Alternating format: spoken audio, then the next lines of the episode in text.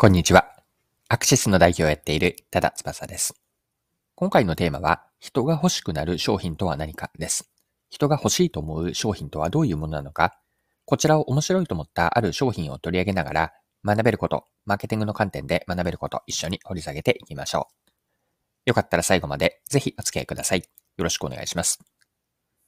はい。今回ご紹介したいのは、応答くんという自分の代わりに男性の声でインターホンや電話を対応してくれるデバイスです。応答くんはボタンを押すと男性の声で応答してくれるデバイスなんです。で女性でもこの応答くんを使えば、インターホンで男性の声で訪問者に返事をしてくれます。応答くんについては IT メディアの記事を読んで知ったんですが、詳しく記事から読んでいきます。応答くんは本体のボタンを押すと、今忙しいんで、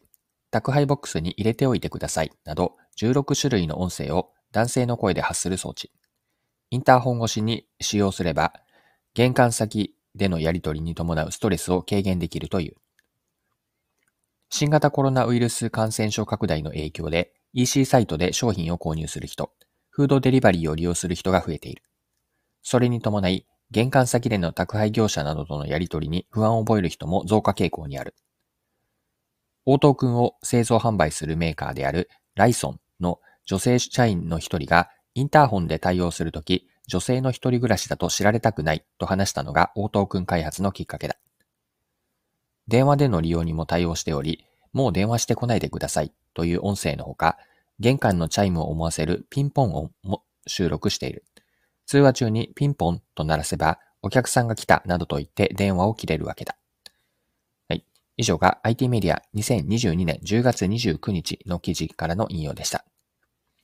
はい。では、こちらの応答くんから学べること、マーケティングの視点で学べることについて掘り下げていきましょう。応答くんが生まれた背景には、インターホン対応の増加があります。新型コロナウイルス感染症拡大の影響で、EC サイトで商品を購入する人であったり、フードデリバリーを利用する人が増えたとま。それに伴い、玄関先での宅配業者やフード配達員の不特定多数の人とのやりとりに不安を覚える人というのも増加傾向にあるわけです。一人暮らしをしている女性は、訪問者に一人暮らしであることを知られたくないと思いつつも、対応しなければいけないので、どこか嫌な気持ちで仕方なく受け答えをしていました。インターホンや電話越しで相手に面と向かって断れない方も無理にでも対応していたんです。インターホンや電話で対応するたびに何とかしたいと思っていたものの、解決はされず、どうしようもないと受け入れざるを得なかったことであると。まあ、生活者が諦めていた、諦めていた問題なんです。で、今回の事例からの学びを一般化すると、お客さんが欲しくなる商品とは何か、この点を掘り下げていきたいんです。お客さんが欲しくなる商品とは何かです。応答くんは解決を諦めていた問題を解決する商品です。諦めていた人にとって、これを使えば訪問者への対応が気楽にできるとか、女性の一人暮らしであることが相手にバレずに済む。または、しつこい電話勧誘もこれなら断れそうと、問題が解決できることを自分ごととしてイメージできるわけです。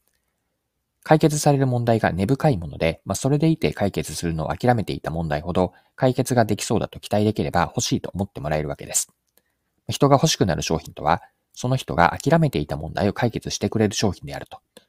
これが今回の応答くんからの改めての学び。人が欲しくなる商品とは、諦めていた問題を解決してくれる商品です。はい。そろそろクロージングです。今回はインターホンや電話で対応する声を男性の声に変えられるデバイス、応答くんをご紹介し、マーケティングに学べることを見てきました。最後に学びのポイントを振り返ってまとめておきましょう。人が欲しくなる商品とは何かなんですが、一言で言えば、解決をするのを諦めていた問題、諦めていた問題を解決してくれる商品。これが欲しくなる商品であると。まあ、仕方なくやっていたことだったり、まあ、どうしようもないと思っていた、諦めていた問題を解決してくれる商品を人は欲しいと思います。まあ、その問題が根深く解決を諦めていた問題への解決イメージが持てれば、あ、そうそう、こういうのが欲しかったんだよね、と思ってもらいます。